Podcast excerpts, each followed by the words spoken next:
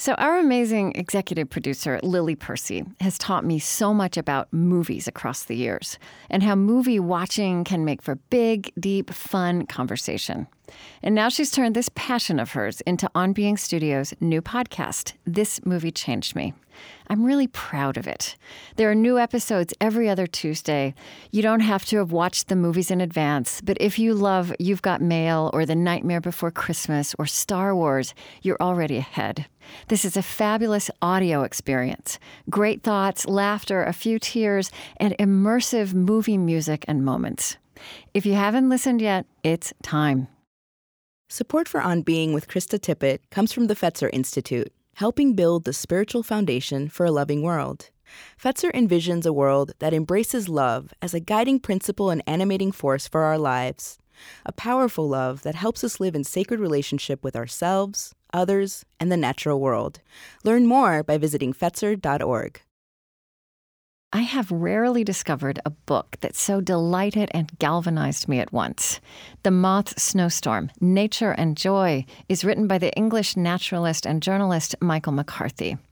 The sudden passionate happiness which the natural world can occasionally trigger in us, he writes, may well be the most serious business of all. We could stop relying on the immobilizing language of statistic and take up joy as a civilizational defense of nature with a perspective equally infused by science, reportage, and poetry. He reminds us that the natural world is where we evolved, where we found our metaphors, and it is the resting place for our psyches. There is a legacy deep within us, a legacy of instinct, a legacy of inherited feelings which may lie very deep in the tissues. It may lie underneath all the parts of civilization which we are so familiar with on a daily basis, but it has not gone. That we might have left the natural world, most of us, but the natural world has not left us. I'm Krista Tippett, and this is On Being.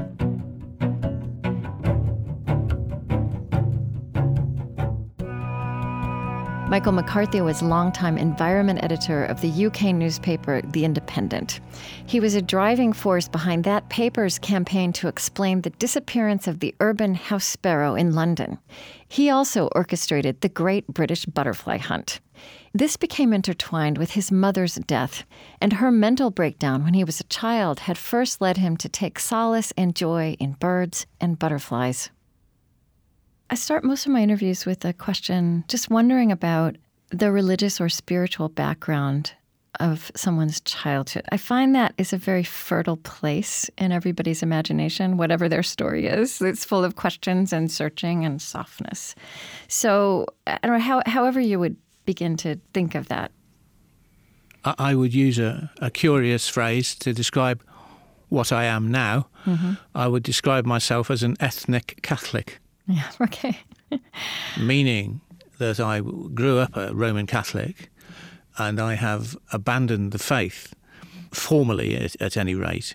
But the belief system, or not necessarily eschatology, the belief in heaven and hell, but the, uh, the sense of right and wrong, I think, um, stays with you all your life and you relate to it. Mm-hmm. And so, even though I'm not formally religious, I suppose that I carry with me what some people might describe as a religious sensibility. Yeah.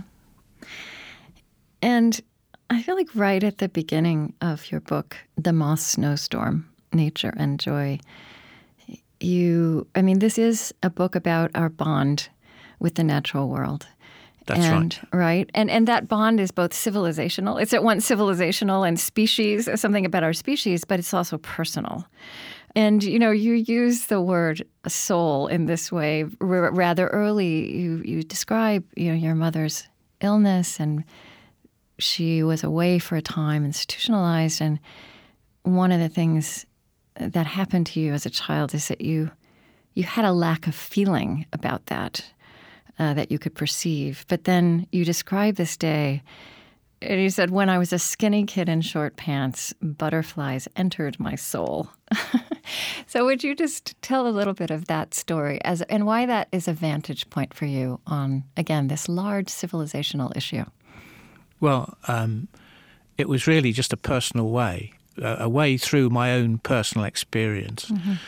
of uh, beginning to explore the strange conundrum, which is what it seems to me, that we can actually love very fiercely the natural world.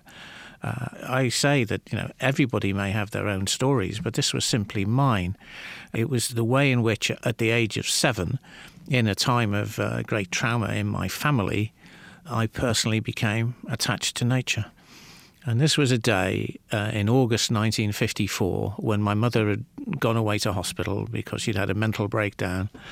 Um, my brother, who was a year older than me, was completely mortified. He was terribly, terribly upset. And yet, uh, I felt nothing whatsoever, which which took me 50 years and a certain amount of psychotherapy right. to, to discover why. right. And we went to my aunt's in a nearby suburb of the town where I grew up, which was greener than our house, which had been in the inner city. And there was a garden two doors away. And over the wall of this garden hung a buddleia bush. And in those days, when wildlife was far more numerous in the UK, as, as indeed all around the world than it is now, on the first morning that I ran out into the road to play, this bush was just simply covered in butterflies, and it was very particularly very colourful ones, the most colourful of all the British butterflies. I mean, four of them in particular: the peacock, the red admiral, the small tortoiseshell, and the uh, what's the other one? Um, Vanessa cardui. Remember the scientific name? And I was. Um, I was very taken by them. I, I was lost in contemplation of them. I thought they were remarkable, and the it was a time when I should have had terrible feelings, mm. but I had no feelings. And the feelings for the butterflies filled this hole, as it were. And that, from that moment on, I began to love the natural world, albeit in fairly strange circumstances. Yeah. The framing that you give as you think about our collective encounter with this phenomenon and what it means for us in this moment in time is um, taking a very long view of time that that there are 5,000 generations of us. Just to be precise, um, I say fi- I say 500 generations of farming and 50,000 okay, generations. sorry, yeah, of, I missed. I, yeah. Right, 500 generations of what we call civilization, and the yeah. 50,000 generations when we were part of nature. And your your argument is that you know that is where we evolved, where we became what we are, where we learned to feel and react, where the human imagination formed where we found our metaphors and similes. And, you know, that's, it's not an idea that I had ever heard expressed that way. But as you lay it out, it, it kind of in the way you're talking about, it makes sense in my body, what you're describing, right? That, that well, is still defining us.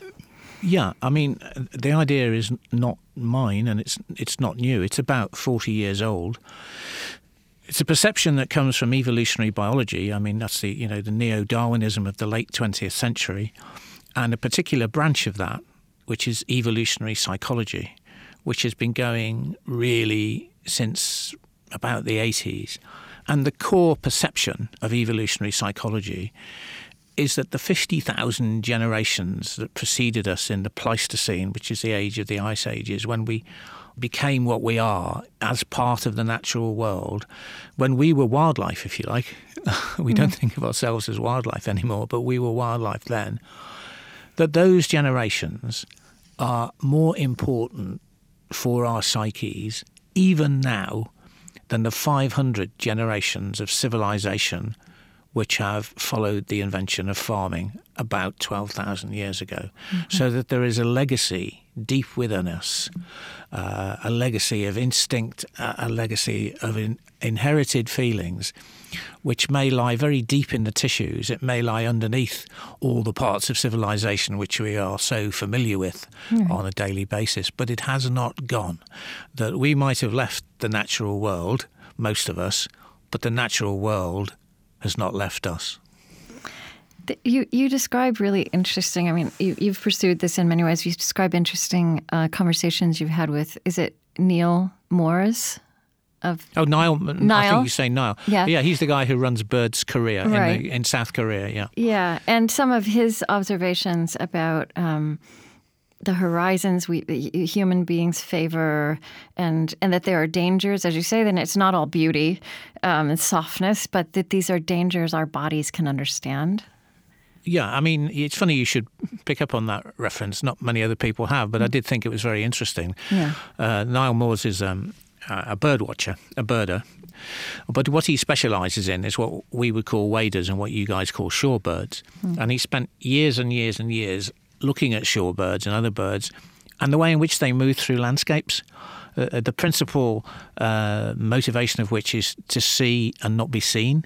Mm. And what he gradually came to realize was that people still move through landscapes in this way. It's still deeply within us. For example, if you watch people go into a square, very often they will walk around the edges of it without even realizing they're doing it rather than cross it rather than going across the open middle where they are very visible.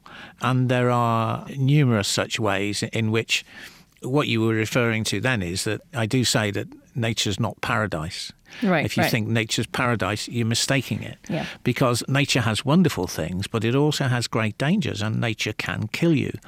But the point I was making is that these are our dangers. These are the dangers that we, we evolved to be familiar with. Mm-hmm. Whereas much of modern life, um, from everything from central heating to automobiles to modern sewage disposal to air travel, that's not what we evolved to be at peace with. And so perhaps the, the only place where we can be truly at peace is in the natural world.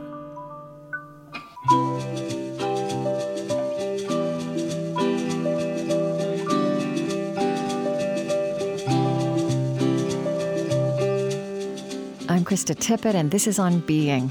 Today, with naturalist and journalist Michael McCarthy.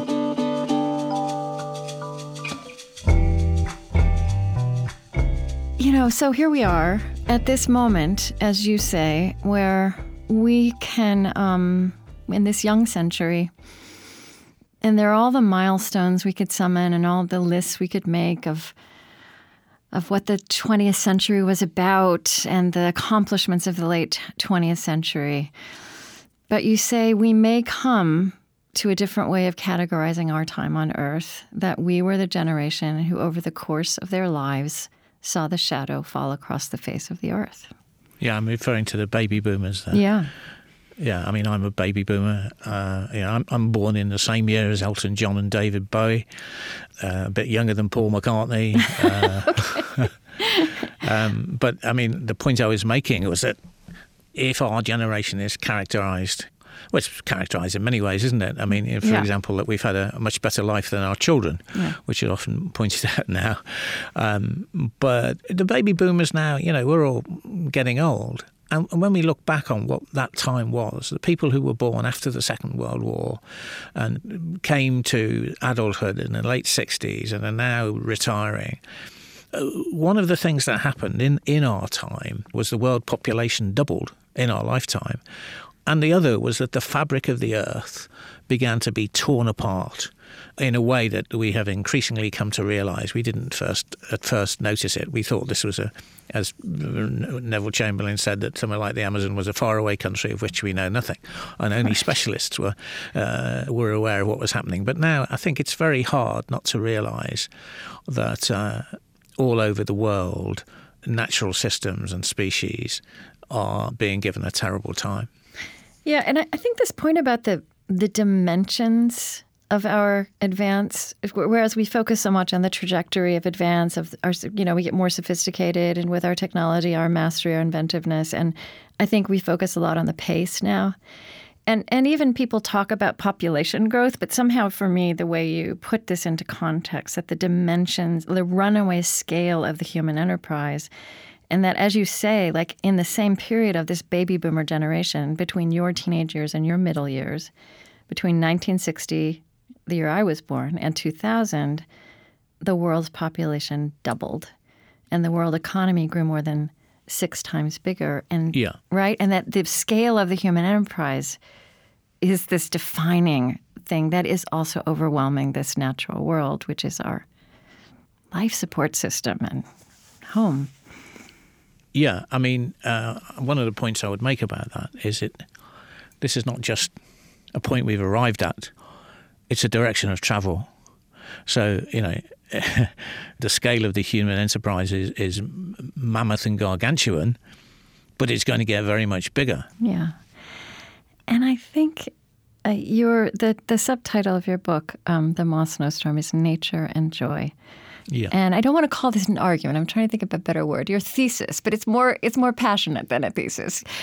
Is that even as we start to grapple with the dimensions of what's happening, and as we start to rediscover the value of the natural world um, to our well-being and even survival, we turn instinctively to measuring value the ways we do and having these kind of cerebral conversations about it. And, and I think these discussions about solutions, which also overwhelm people amidst all the other things that are overwhelming them.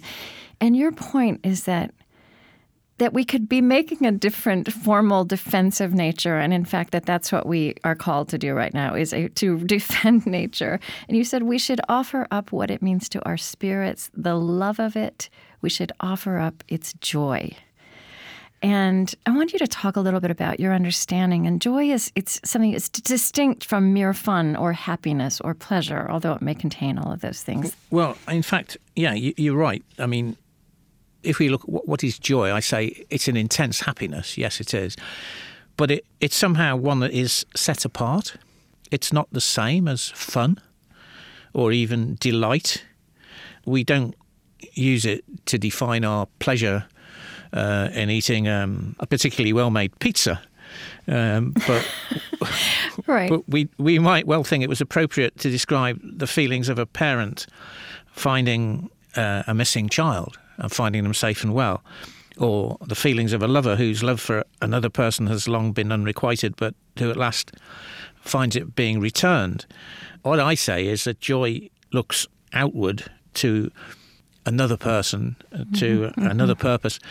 And, and I say that joy has a component, if not of morality, uh, then at least of seriousness. It, yeah. it sig- signifies a happiness which is a serious business. Yes, I think that's a, I think that's a line in the book. The passionate happiness the natural world can trigger in us may be the most serious business of all.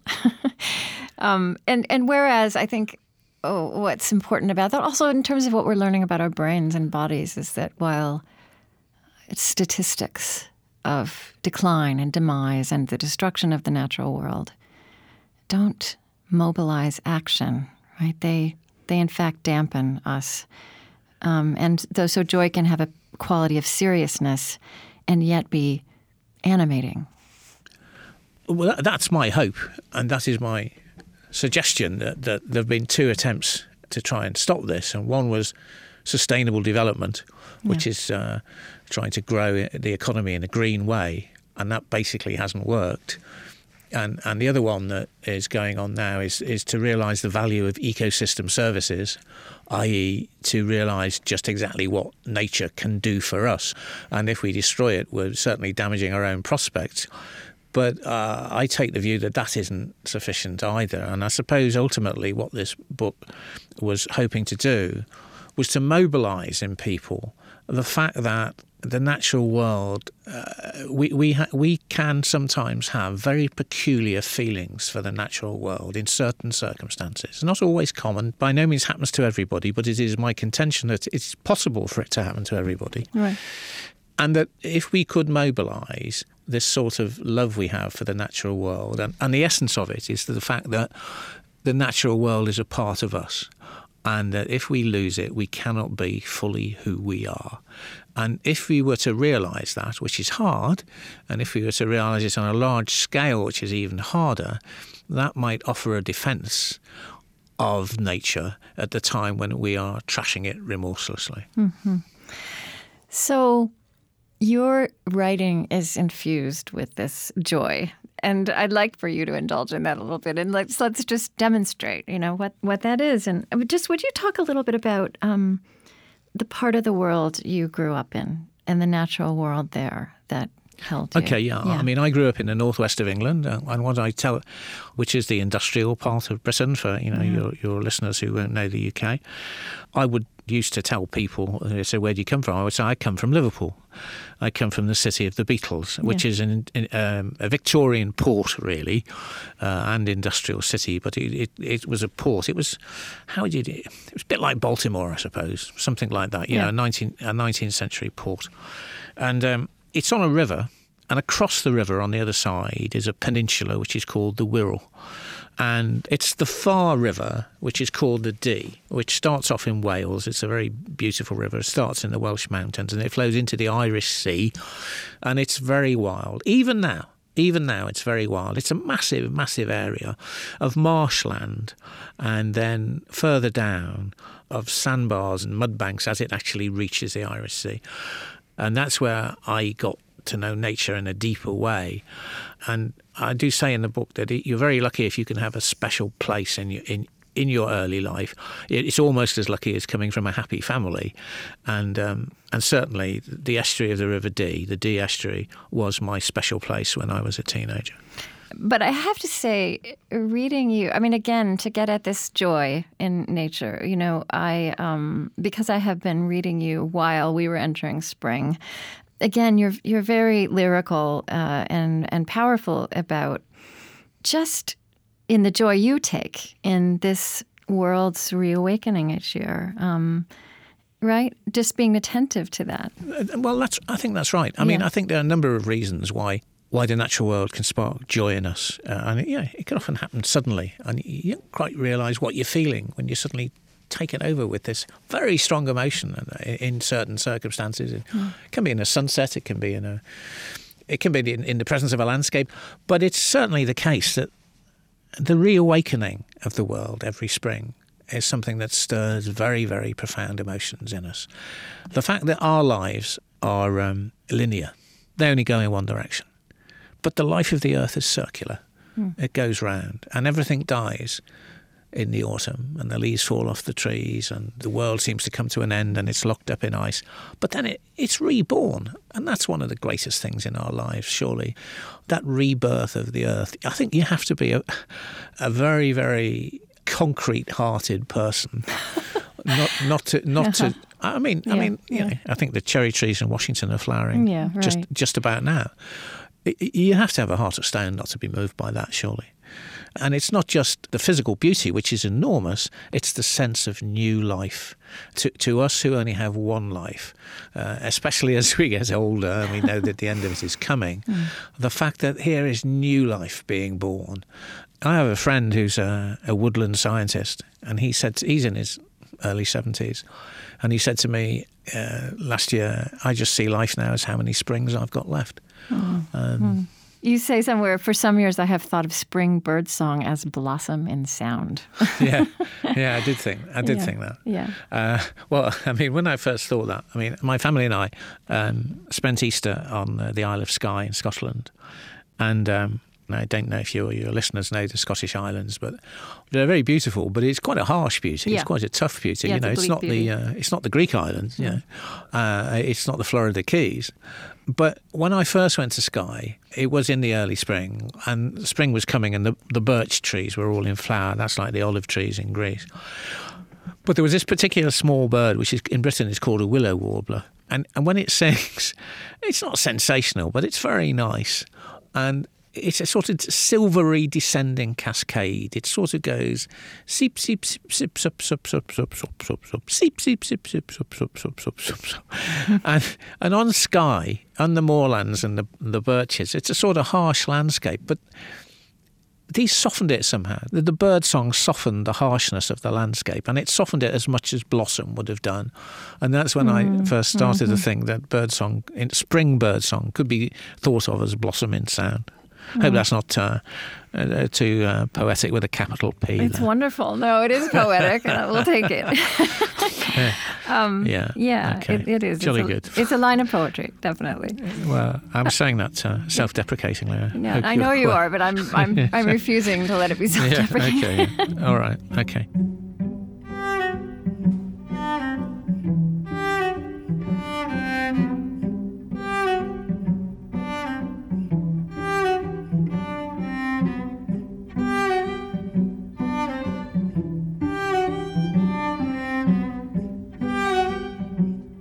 Can listen again and share this conversation with Michael McCarthy through our website, onbeing.org. I'm Krista Tippett. On Being continues in a moment. On Being is brought to you by the John Templeton Foundation. The Templeton Foundation supports academic research and civil dialogue on the deepest, most perplexing questions facing humankind.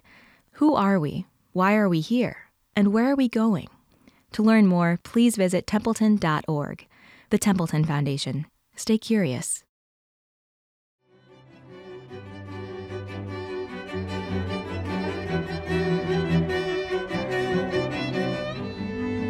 I'm Krista Tippett, and this is On Being. Today, a conversation about joy in nature as elemental to human flourishing and to our civilizational defense of the natural world.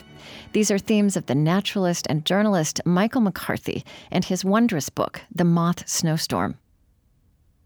The title of the book is The Moth Snowstorm. And yeah, that needs a bit of explaining. Yeah, yeah, I want you to tell that story, but I think the context also of so much of this and you know what we're discussing here, like the the abundance of spring that you and I knew in our childhoods.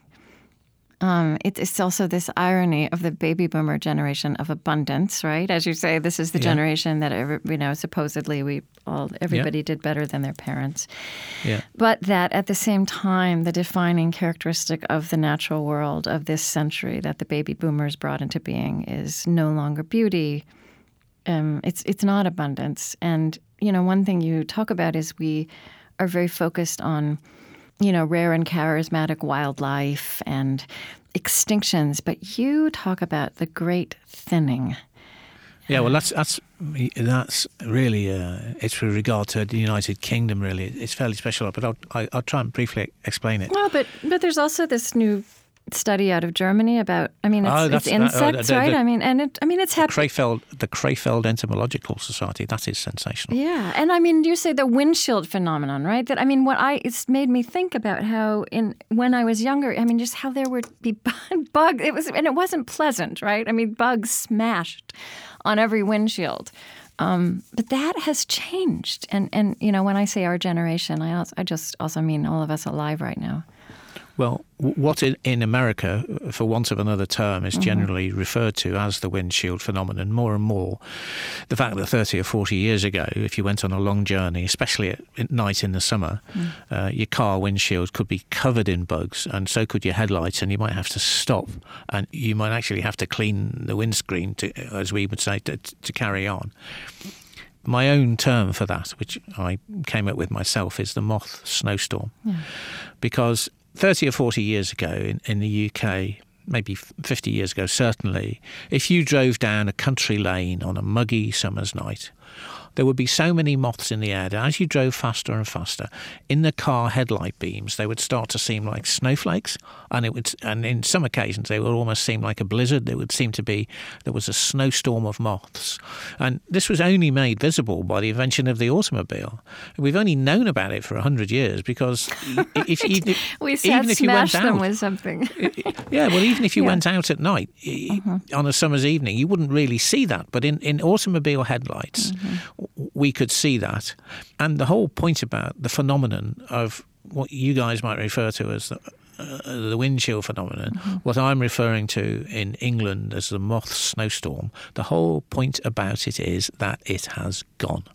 It has vanished. It does not exist as a phenomenon anymore. You cannot now drive down a country lane in the countryside in England on a muggy summer's night and see what you could see in terms of the abundance of flying insects 50 years ago. That phenomenon has disappeared. And I use that as a symbol of well I you know you said uh, the the word I use for British wildlife is mm-hmm. the great thinning that has taken place and the point is we would all be shouting and screaming about this if it was extinctions, because extinction is the metric that we all instinctively use right. to, to right. recognise wildlife decline. Right.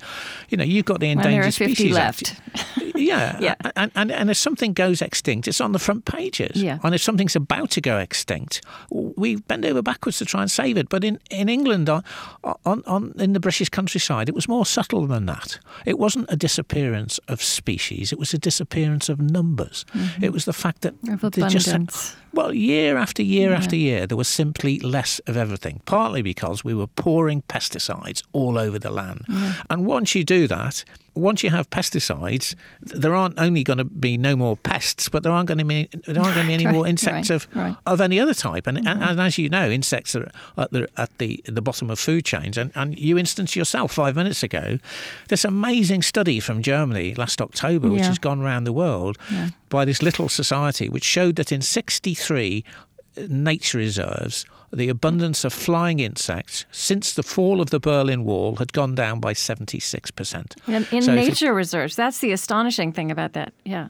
Absolutely. So, what's it done in the wider countryside? Yeah. What's it done outside nature reserves? So, Germany's lost three quarters of its flying insects.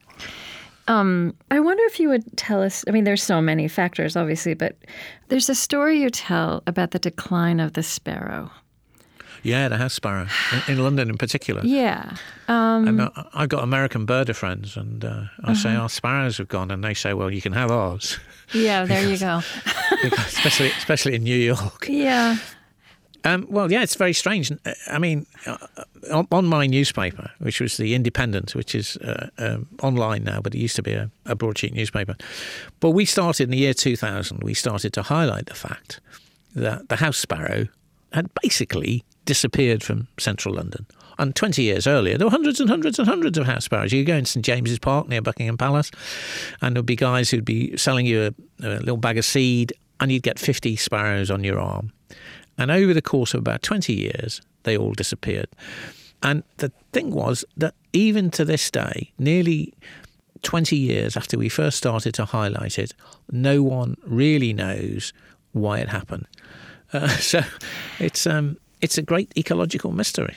And and I think you know uh, the larger point that you're making in all of this is like, as you say, we don't track all of this. We don't track most of it. It's just it's almost something that you notice in its absence, that abundance that was there. And but you had this interesting conversation with Max Nicholson, an ornithologist. Yeah, he was the he was the uh, granddaddy of them all. He was the uh, he was the founding father of nature conservation after the Second World War. He was a government administrator, but he, he was also um, a very senior biologist, and, and and he had a particular interest in the decline of the house sparrow because when he was a young man, he and his brother in 1925 I think it was November the 1st, had counted all the sparrows in Kensington Gardens in London, which is an extension of St James's Park. Right. And the number they came up with was 2,603. And 75 years later, I went with him to the day to Kensington Gardens to try to count sparrows with members of the London Natural History Society, and the number they came up with was eight.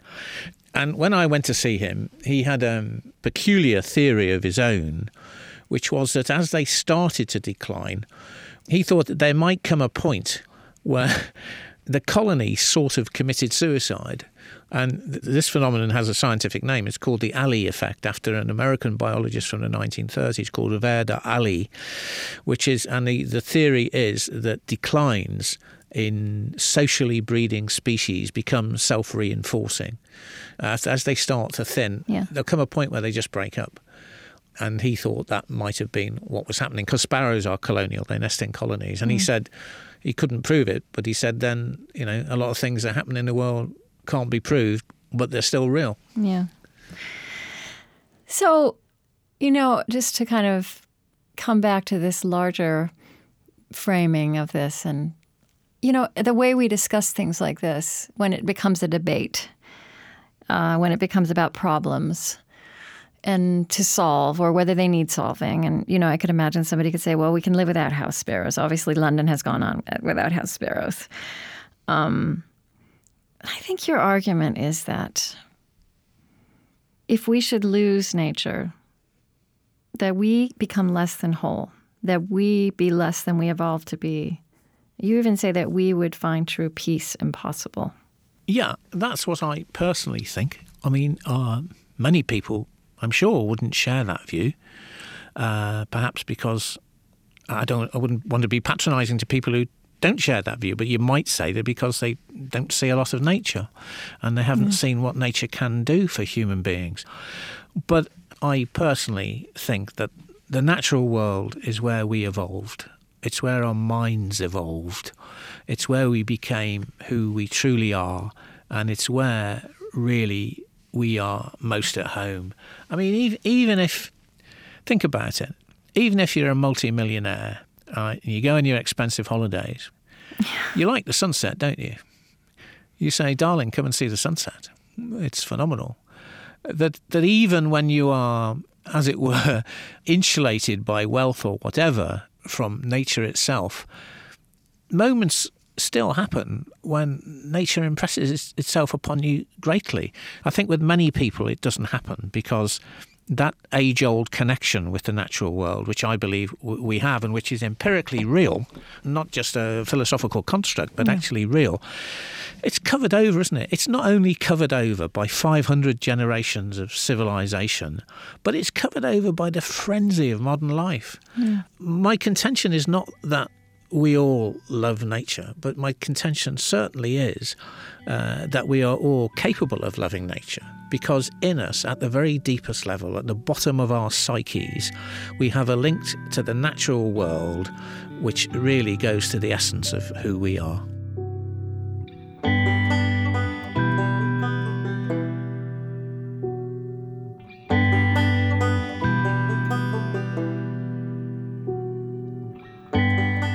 Krista Tippett, and this is On Being. Today with naturalist and journalist Michael McCarthy.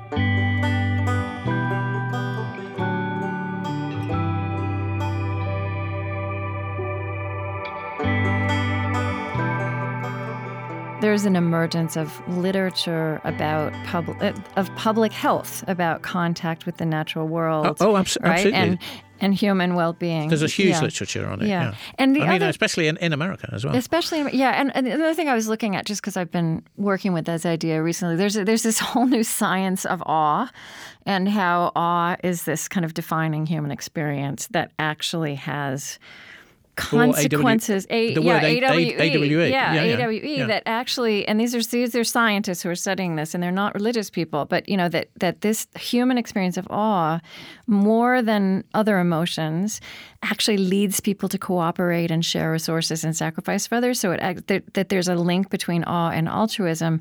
But what's interesting to me, because I, I knew I was going to talk to you, is that when they give the examples of how humans experience awe, just about all of them are experiences of being in the natural world right? Just about every single one of them. And I mean, it's just, right.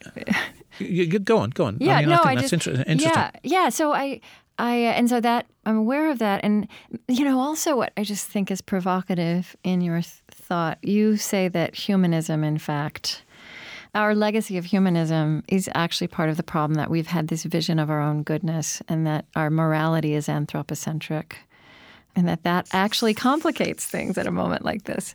Well, I uh, gave my own uh, naming to it. I, I, said the philosophy by which we in the West have certainly uh, lived our lives since the end of the Second World War. I think mm-hmm. I said I think you could term liberal secular humanism, mm-hmm. and I said that this was a, a, a creed which had a single and honourable aim, which was everywhere to advance human welfare. It wants everyone to be free from hunger and fear and disease and live happy and fulfilled lives as far as possible, but that there was a gap at its core, which mm. is it does not recognise that humans are not necessarily good. Mm-hmm. And are there any limits on what we can do or what we should do? No, none at all. But but yet there are, and so we are not able in this belief system properly to face up to what we are actually doing to the world by development and everything else, which is that we are destroying our own home. And the philosophical system by which we at the moment live, which does not recognize that as human beings, we have a tendency to do very bad things. And because of that, we are not able to confront that tendency. I have seen you using the word redemption as right as uh, yeah. And well, that's the that's the old Christian in me. That's the old Catholic in you. Um, but you know, also I I think uh, with echoes of our potential to be destructive. But that, I mean, and what is spring about, right? Spring is this narrative of birth, deaths, and resurrection. Uh, it's not coincidental that that's when Easter happens. Um, whether anybody's going to church or not. That's the narrative. And I, I do see you, I feel like that is your hope that redemption is possible for us in this relationship with the natural world, as you say, our home. Yeah, I mean, sometimes I think there's hope. Yeah. Sometimes I think there isn't any hope. Yeah. Uh, maybe that's the condition of being human to think that. Yeah. Um, but certainly, uh, to me, the, the greatest aspect of Christianity is redemption. In our society, we all celebrate Christmas, don't we? Or, or we did. And we didn't really give two thoughts to Easter. But the great ceremony of Christianity really is Easter. And it's the fact that there is, even for the greatest sinners, there is forgiveness, which is an extraordinary concept, really. Mm. Um, whether or not there is forgiveness uh, for humankind as they continue to march across the face of the earth, trashing it left, right, and centre, I do not know. Hmm. You um you end your book on love, a new kind of love, which is interwoven with a story about your mother, your relationship with your mother. But also, you're actually injecting that word also into an imagination about what our new relationship with uh, the natural world might be. Is that would you is that right? Is that Yeah, yeah. I mean many of us can have uh, a love of nature. Many, many, many people have the love of nature. And I just take the view that if people not only loved it in a simplistic way, which is fine, I've got nothing against that, I'd do it myself, but if it, it could also be loved in an informed way, I think that that could be a very powerful force. If it, if it was a love a love of nature that realized what nature means to us, that realized just how essential it is to our spirits, to our souls, to our very beings, and that realized that at a time when it's being destroyed all over the world, were that able to be harnessed in some way, it could be a very powerful force because uh, even one person who feels like that is good. I, I, mean, even a single love like that, I say, has real worth, but thousands of loves like that have real power mm-hmm. since uh, ordinary people's feelings are the beginnings of political will. Yeah, I wrote down I was you know fierce you're talking about it's, and that's why also the the conjunction of that with your mother you know this the fierce love um, would you tell the story about how I mean, we spoke in the beginning about your love of nature actually began in that very hard time early in your life when she was taken away from you for a while, and and then later was back, not only in your life, but you know, came back to herself in some ways, and that that story of your mother and how that how that went together for you with the Great British Butterfly Hunt. Well, um, my brother and I, he, my brother John was a year older than me, and uh, we had an experience that must be common to many people. Uh, my mother had a mental breakdown when I was seven, and my, my brother John was eight. And um, she went away to a mental hospital, which in those days you didn't often come back from, but yeah, she did come yeah. back. And um, she had sort of recovered, and she was damaged in on the surface, but she she wasn't damaged in her core, as alas many people are who, who mm. undergo mental trauma. And gradually, as um, I went into my adolescence and my, my teens and my adulthood, um, I came to love her very, very much. And um, I, I, rebuilt my relationship with her. But it all came uh, crashing down in 1982 when I was 35 because my mother died at the age of 68. And I found then, to my absolute amazement, uh, that I could not mourn her. And that just as I felt nothing when she went away in 1954 when I was seven. Now, when she went away forever, I couldn't feel anything either. And I did not know how to react to this. It was, you know, to have your grief taken away from you is a very, very strange situation. And I came to understand what had happened. And the fact was that when my mother had gone away, uh, when I was seven, I had hated her for that. I had hated her because she hadn't said farewell to us or anything like that. She'd just gone away and left me, although my psyche did not allow me to admit that. So I, mm. it turned into indifference. And similarly, when she went away forever, when, when she died, the same feeling kicked in. I hated her because she had gone away again. I hated my mother because she was dead. And um, these are the sort of uh, tangled bits of your psyche that psychotherapy, which has lots of critics, but sometimes Yeah. you know, can help you actually sort out. And it did in my case. And so I was greatly um, thrilled to have recovered my feelings for my mother and to have understood what happened in my childhood, which had seemed so confused. But I had no way of marking that. Uh, I didn't have a way of commemorating this really big thing in my life. I mean, we, we like meaning making, don't we? That's why we have ceremonies. We have ceremonies Yeah. for christening. Most of all, we have ceremonies for marriage and we have ceremonies for funerals. We don't let people be buried or cremated just like that we we want to have some sort of solemnity, some sort of meaning making. But I had, I did not have one. And but eventually, uh, I came across one, which is when I took my children to see my mother's grave. We were standing by the grave. And um, uh, what I thought was a dead leaf came blowing al- al- along the wind. This was on a March day and fell on my mother's grave, and it was actually a peacock butterfly when it opened its wings. And that just set in me the idea of uh, a memorial to, to my mother.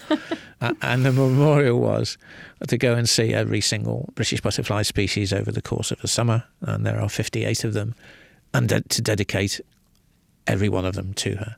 And because I was the environment editor of a major national newspaper, I suggested that as a summer feature for You the were able to get a lot of people involved in that with you.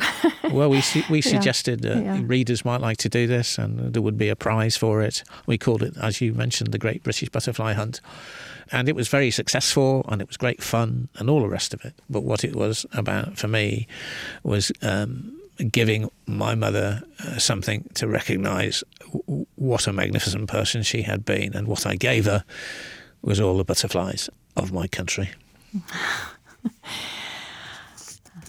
you do, of course, realize how that the metaphor there, like the illusion of like of that love for your mother and like where we come from, and that how we can't feel our grief at the loss of of our insects and our birds and our blossoms. It's I don't know. It's I, I, I hear it now more having you tell the story than I did. um, Yeah. Than I did when I read it, even. Yeah, I hadn't. I I think instinctively, but I didn't make the explicit connection. Yeah. I mean, I'll, I'll make it now that you say it. Yeah. I spoke once with a um, a Buddhist teacher, Joanna Macy. I don't know if you're familiar with her. She's been she like was in, involved in environmentalism before the word was coined, and she talks about also our fierce love for the world, and that you know when we.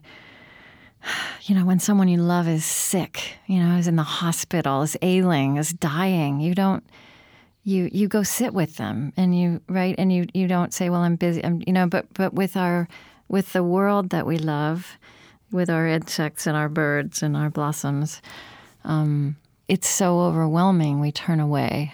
And yet i think you're making that connection too that what is that bond you say? That bond we have with the natural world if we could take that seriously that could keep us also attending and then healing participating in if I asked you to start uh, this vast question, what does it mean to be human, um, as you've lived your life and the things you've cared about, the observations you've made, how would you begin to speak about how your understanding of that has evolved, what it means to be human? Well, the, the single greatest thing in our lives is the love for another person. That's what I think.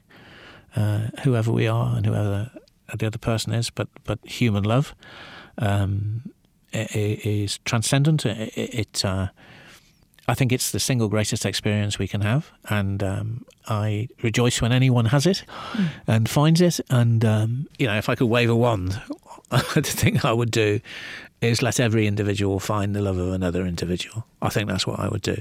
But in terms of the context in which we've been talking, clearly uh, we humans come from somewhere, and where we came from, where we emerged from, is the natural world. And for 50,000 generations, we were wildlife, right?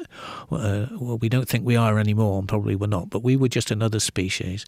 I think, it, for myself, I cannot see our identity as humans as separate from the natural world from which we emerged.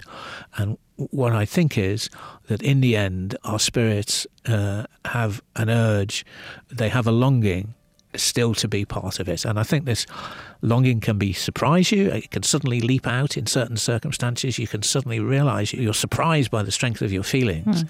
But I do feel that to be fully human is to recognize that the natural world is where we came from and it remains part of us. And without it, being fully human is something we cannot do.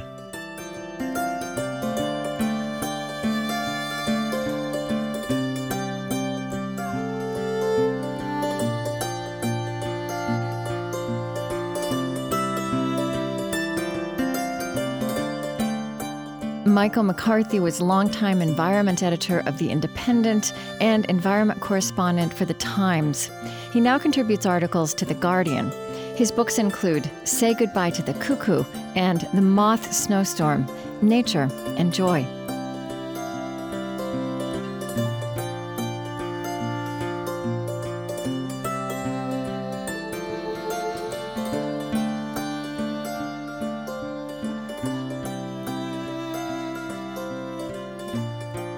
On Being is Chris Heagle, Lily Percy, Mariah Helgeson, Maia Tarrell, Marie Sambilay, Malka Fenyvesi, Erinn Farrell, Lauren Dordal, Tony Liu, Bethany Iverson, Erin Colasacco, Kristin Lin, Profit Idowu, and Jeffrey Bissoy. Our lovely theme music is provided and composed by Zoe Keating. And the last voice you hear singing our final credits in each show is hip hop artist Lizzo. On Being was created at American Public Media. Our funding partners include the John Templeton Foundation, supporting academic research and civil dialogue on the deepest and most perplexing questions facing humankind. Who are we? Why are we here? And where are we going? To learn more, visit templeton.org. The Fetzer Institute, helping to build the spiritual foundation for a loving world. Find them at fetzer.org. Kalliopeia Foundation, working to create a future where universal spiritual values form the foundation of how we care for our common home. Humanity United, advancing human dignity at home and around the world.